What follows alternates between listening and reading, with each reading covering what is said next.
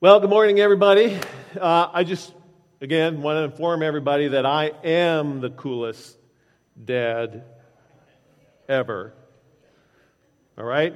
Uh, I know that there may be some of you else who have shirts on. I know Eric's got a shirt about something about this awesome dad. It's, awesome is okay, cool is better. Just, well, and, and I did this last year, so I had to do it again this year. Sorry, boys, but your sister. Yeah, but is she here?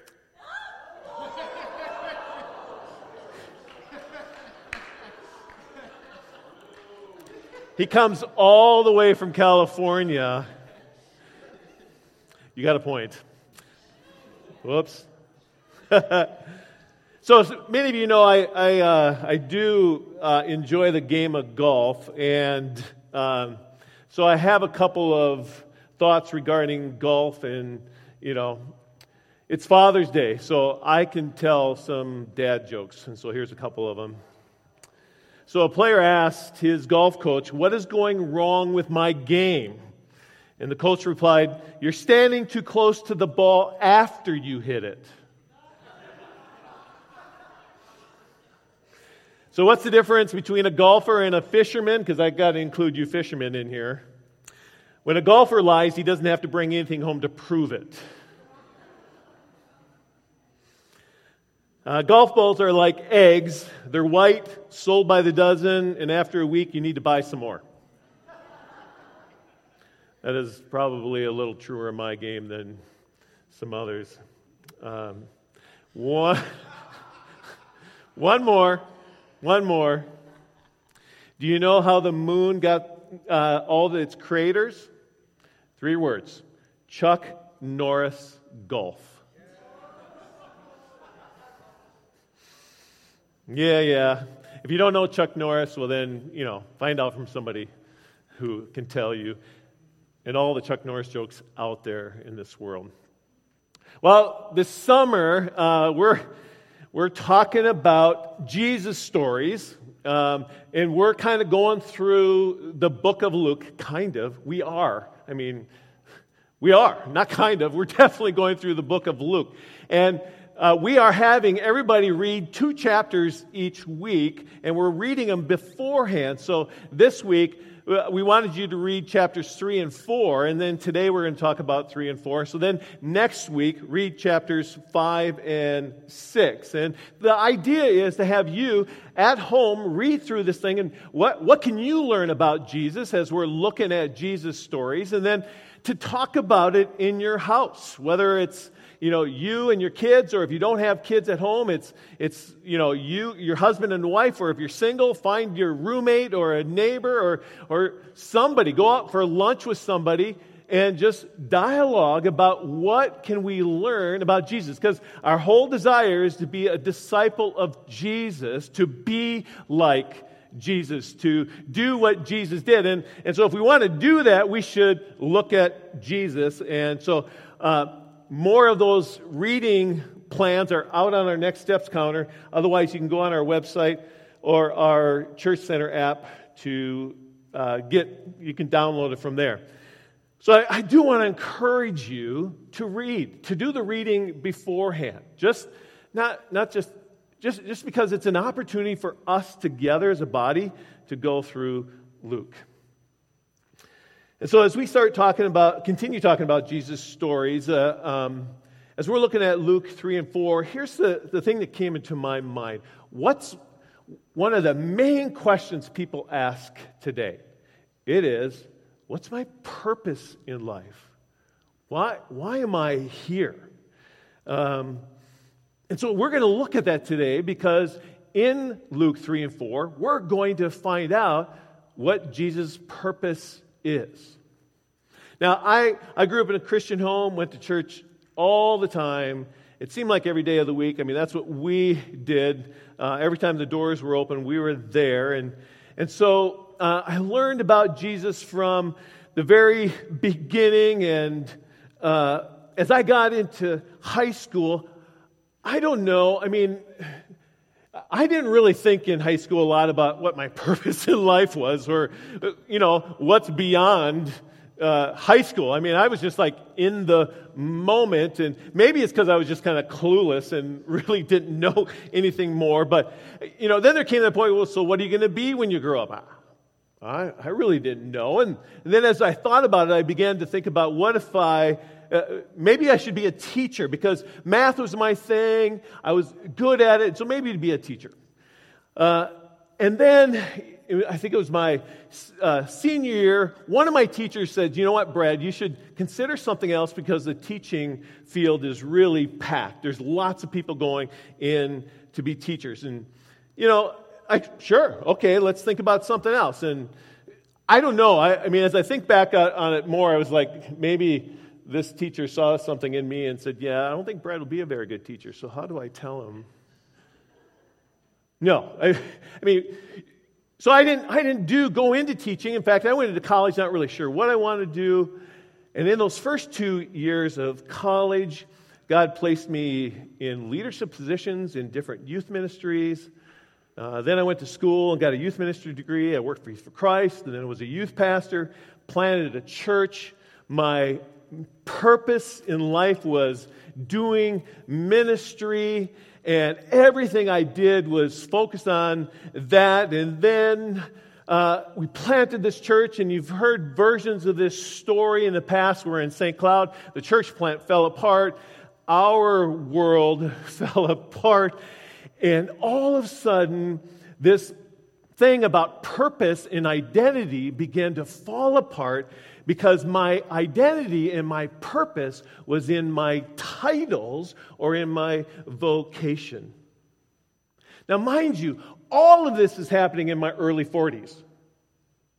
So it's not like something I was going through an identity crisis in my 20s or even in my 30s. So uh, if you think, if you're in your 20s or 30s here and you think you have it all together or you don't think you have it all together, either way, Pay attention to God because who knows what can come down your path. So when we left that church plant, uh, God did this crazy thing where He put me into another church in an associate pastor role. And I wasn't 100% healthy, but even in this not being 100% healthy, God began to do a work because all of a sudden everything I had put my identity in had begun to disappear. So, in this process, starting in my early 40s, I began going, who, who am I? Who has God created me to be? Thankfully, today, a whole bunch of years later, I, I, I kind of know what that's all about. It doesn't mean I function totally in the right way with that knowledge and that insight, but I have a pretty good idea. So when I face hard stuff that doesn't fit into my game plan or whatever, I, am okay. I mean, it's not that it isn't hard. I mean, it, it's hard and, and I have to face it, but my world doesn't fall apart anymore. And so today we're going to, the title of the sermon today is Jesus in Purpose and in Power. And we're going to be talking about what Jesus' purpose in life was when he was here. The world around us is struggling with identity and purpose. And I think it's a huge priority for us who want to be disciples of Jesus, want to be followers of Jesus, that we have an idea of what our purpose is and what our identity is. Because when we go out into the world and the world's a mess, if we're walking in the confidence of the identity and purpose that Christ has given us, people are going to notice. Now, we, we talked last week, we began this series, we began talking about that Jesus was fully God and fully man. And so we kind of, you know, what was it like between 12 when he was in the temple and 30 when he started his ministry? This 18 years where it says he grew in wisdom and stature and favor. And today, as we dive more into Luke chapter 3 and chapter 4, the first thing I want us to take a look at is my identity. Luke tells us about John the Baptist. John the Baptist is in the wilderness preaching. He's saying, you know, repent for the forgiveness of your sins. And then he, Jesus comes along, and we find this in Luke chapter 3, verses 30, uh, 21 and 22. When all the people were being baptized, Jesus was baptized too, and as he was praying, heaven was opened. And the Holy Spirit descended on him in bodily form like a dove. And a voice came from heaven You are my Son, whom I love. With you I am well pleased. Jesus' identity came from the Father, his Father, who is saying, you are my son. I love you and I am pleased with you. Notice that this happened before Jesus started his ministry. It wasn't based on Jesus's favor, or the Father's favor was not based on what Jesus did in ministry because he hadn't even started that. Now, we don't know what those 30 years totally, Jesus was perfect, we get that, but he was also growing. So we don't know what that was all about, but what we do know is that before Jesus steps fully into his ministry, the Father is saying, You are my Son, and you are, and I am well pleased with you. Now, what, what about you and me as followers of Jesus? What, what does the Bible tell us about us? Well, we're going to start out by going all the way back to the beginning to Genesis 1:27. Listen to this. So God created mankind in his own image. In the image of God, he created them. Male and female, he created them.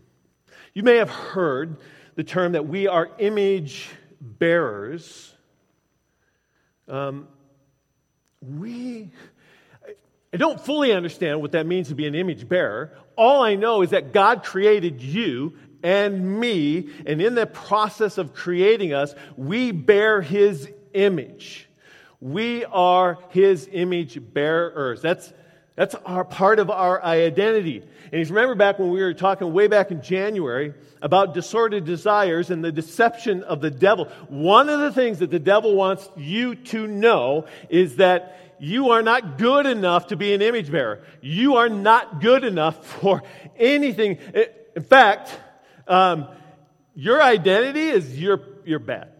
You're awful. How could anyone love you? How could even God love you? The devil wants you to think that your identity is in your career. Do you have the right job? Are you climbing the corporate ladder? Whatever the ladder is, are you successful in that career? Or, for you young, uh, younger people, you students, are you successful in school or in sports or in music? And if you're not, then mm, what about the money in your bank? Do you have X amount of dollars in your bank or the house or whatever? That's what the devil wants you to put your identity in. Just like for me, my identity was in my titles. Campus life director. I worked with at risk youth. Oh, how good of me. Youth pastor who actually liked middle schoolers. Oh, that's so good of me. That wasn't my identity, that was my vocation. What else does the Bible say? First Peter says this he says, But you are a chosen people, a royal priesthood, a holy nation, God's special possession, that you may declare the praises of him who called you out of darkness into his wonderful light. Do you see that? Do you hear that? You are chosen. You are special. You, again, are an image bearer. If you think I'm repeating that a, lot, it, sometimes we need to hear it a whole bunch. You are an image bearer. You are chosen by God. Your identity is in that, nothing else. John 15. You did not choose me, but I chose you and appointed you to make go and bear fruit that will last, and so that whatever you ask in my name, the Father will give you. Again, you are chosen. One of my favorite verses that I say often around here, Ephesians 2:10. We are God's handiwork, his masterpiece, created in Christ Jesus to walk in good works, to do good works, which Christ prepared in advance for us to do. Think of a painter or a sculptor and the time and the attention they put in to make their art what they want it to be. That's what God did when He created you. You are an image bearer. Your identity is that you are the beloved of God. One of the main transformational pieces for me in that journey was having that hit my heart that I'm the beloved of God. It wasn't about my job or my title, it was what God said about me already, no matter what my life looked like. I'm His beloved. You are His beloved. That is your identity. The other thing we learn about Jesus in chapters 3 and 4, 4 is my purpose. In two places, uh, Jesus talks about his purpose. The first is after he comes out of the wilderness. Remember, he went into the wilderness for 40 days and he comes out and he, and he comes out of the wilderness, goes to the temple on the Sabbath and reads from Isaiah 61. And here's what um, Jesus reads the Spirit of the Lord is on me because he has anointed me to proclaim good news to the poor. He sent me to proclaim freedom for the prisoners and recovery of sight for the blind, so that the, to set the oppressed free, to proclaim the year of the Lord's favor. Do you see that? Jesus knew exactly what he was called to do, his purpose to come and proclaim good news to the poor. The question then is Did Jesus fulfill his purpose? Um, I would say kind of yes, right?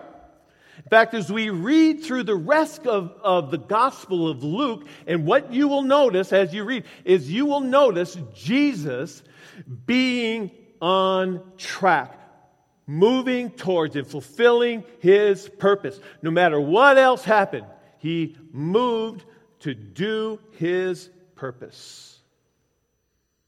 In the rest of chapter 4, we, we begin Jesus seeing Jesus starting to do that. He drives out impure spirits, he heals Simon's mother-in-law, he heals a whole bunch of others, and he casts out a bunch of demons. And then by the time he gets to the end of chapter 4, he, it says this, Luke says this, but he said, I must proclaim good news of the kingdom of God to the other towns also, because that is why I was sent. There were some people wanting him to just stay there. But Jesus had a purpose. He had a plan. He had, he had a place to go, and it was proclaiming the good news of the kingdom of God to wherever he went. So the question is if Jesus functioned as a purpose, what is your purpose? What is my purpose. Um, Colossians 3:17 says this. And whatever you do, whether in word or deed, do it all in the name of the Lord Jesus, giving thanks to God the Father through him. Notice, notice that Paul says, whatever you do, do it for God's glory. That's, that's part of our purpose. It doesn't matter what your job is. It doesn't matter what your hobby is. It, none of that matters. What matters is are you doing it for God's glory? You can be a businessman or businesswoman and do it for the glory of God. You, you can be a doctor. You can be a, a construction worker. You, whatever your title is for your job, you can do that for the glory of God And that is what our purpose is do things for the glory of God. Matthew 22 says this Jesus replied, Love the Lord your God with all your heart, with all your soul, with all your mind. This is the first and greatest commandment. And the second is like it love your neighbor as yourself. All the law and the prophets hang on these two commandments. There's another purpose for us. It fits. Do everything for the glory of God, love God, and love others. It's that simple. In your place of employment, love God and love others. At school, love God, love others. And of course, we know the Great Commission in Matthew 28. Jesus came to them and said, All authority in heaven and earth has been given to me. Therefore, go and make disciples of all nations, baptizing them in the name of the Father and the Son and the Holy Spirit, and teaching them to obey everything I have commanded you. And surely I'm with you always to the very end of the age. My purpose is to glorify God in all things, and as I'm glorifying God in all things, to love Him and love others and go make disciples. That's it. That's our purpose. Your job is a job, it's a vocation. You, you can have any job or no job and still fulfill the purpose that God has for our life.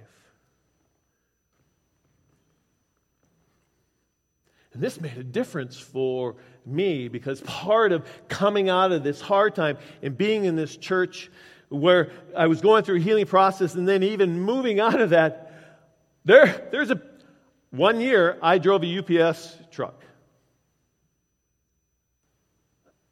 Uh, A pastor.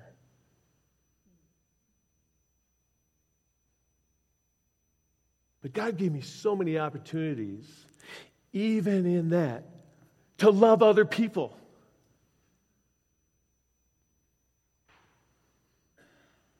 It wasn't about my job. Then from there, I'm part time at a church and managing a thrift store. What? But I'm a pastor. Mm. I had more opportunities to love on people, people on the margins in that thrift store, than I've had in a lot of other places. My purpose hadn't changed, just my title. And that's what I want us to see here. Jesus moves through his life with purpose.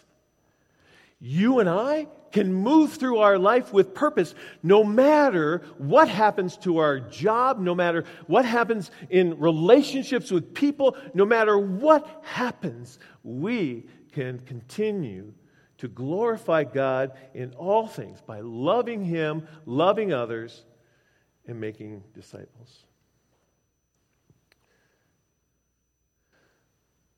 So, how do I fulfill my purpose? And this is an important question because we can't do this on our own. And there's something I want you to notice when you're reading your Bible and you're reading like the Gospel of Luke, what are some words or phrases that maybe keep popping up? Because remember, Luke is very intentional. He's, he's writing a specific way, and he has a purpose for what he is writing and how he is writing. So if there's something that repeats itself, oh, pay attention. What can we learn from this? So, I'm going to read some verses in, in, verse, in chapter 3 and 4. And I want you to notice what keeps coming up. Luke 3:22. This is after the baptism. And the Holy Spirit des- descended on him bod- in bodily form like a dove. And a voice came from heaven, "You are my son whom I love; with you I am well pleased. About 4 1. Jesus, full of the Holy Spirit, left the Jordan and was led by the Spirit into the wilderness. What about verse 14? Jesus turned, returned to Galilee in the power of the Spirit, and news about him spread through the whole countryside. What about verse 18 in chapter 4? The Spirit of the Lord is on me because he has anointed me to pray, proclaim good news to the poor. Do you see it? Do you see that for Jesus, the way he fulfilled his purpose was by dependence on the Holy Spirit? Now, I know this is weird. How does this work? Again, fully God, fully man. We can't fully grasp that, but for some reason, Luke wants us to know that the Spirit came on him, the Spirit empowered him, the Spirit led him into the wilderness. It, I, it was the Spirit that, that, um, that is on him to proclaim the good news.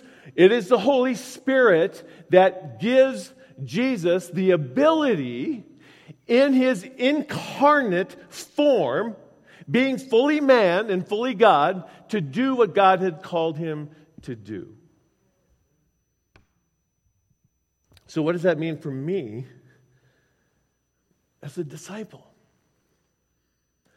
I can't fulfill my purpose, glorify God, love Him, love others, make disciples on my own. I need the Holy Spirit to empower me. I need the Holy Spirit to guide me. I need the Holy Spirit to give me the words to proclaim. I need to be dependent on the Holy Spirit. Look what Paul says in Ephesians 5. Don't get drunk on wine, which leads to debauchery. Instead, be filled with the Holy Spirit. And the tense here is this ongoing filling, being filled with the Holy Spirit. Galatians 5 uh, 16 through 18. So I say, walk by the Spirit, and you will not gratify the desires of the flesh, for the flesh desires what is contrary to the Spirit, and the Spirit what is contrary to the flesh. They are in conflict with each other. So whatever, so that you are not to do whatever you want.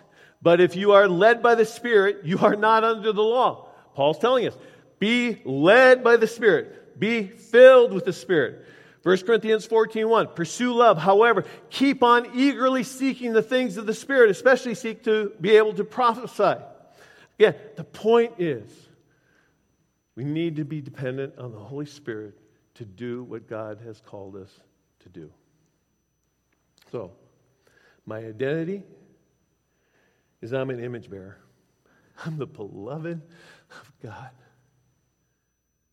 My purpose is to bring glory to God in everything, to proclaim the good news of Jesus Christ, to, de- to make disciples. And how I make that happen is by dependence on the Holy Spirit. So, Terry and I have been praying for our neighbors where we live for ever since we moved in there, off and on, you know, that type of thing. And so um, I had a wedding this weekend that I did. It was one of Jordan's uh, best friends, and it's a family that we've known for a long time, so it was a fun wedding. Um, Terry and I didn't get home until 10, I suppose, something like that. And we're also taking care of my daughter's dog, so speaking to her about her not being here, we're also taking care of her dog. And so we got home. The dog's been in a while. We had to take for a walk. So Terry and I went out in the neighborhood for a walk. And some of our neighbors were outside at 10 o'clock. And then it was, all of a sudden it was like, hey, we're doing a bonfire. Do you want to come over? And I'm like, oh. I've had these conversations with you about me being an introvert. And when I speak, it drains energy. So this wedding, I spoke and I was, you know, the officiant at the wedding, and then there's a whole bunch of people, and everybody wants to talk. So I was done.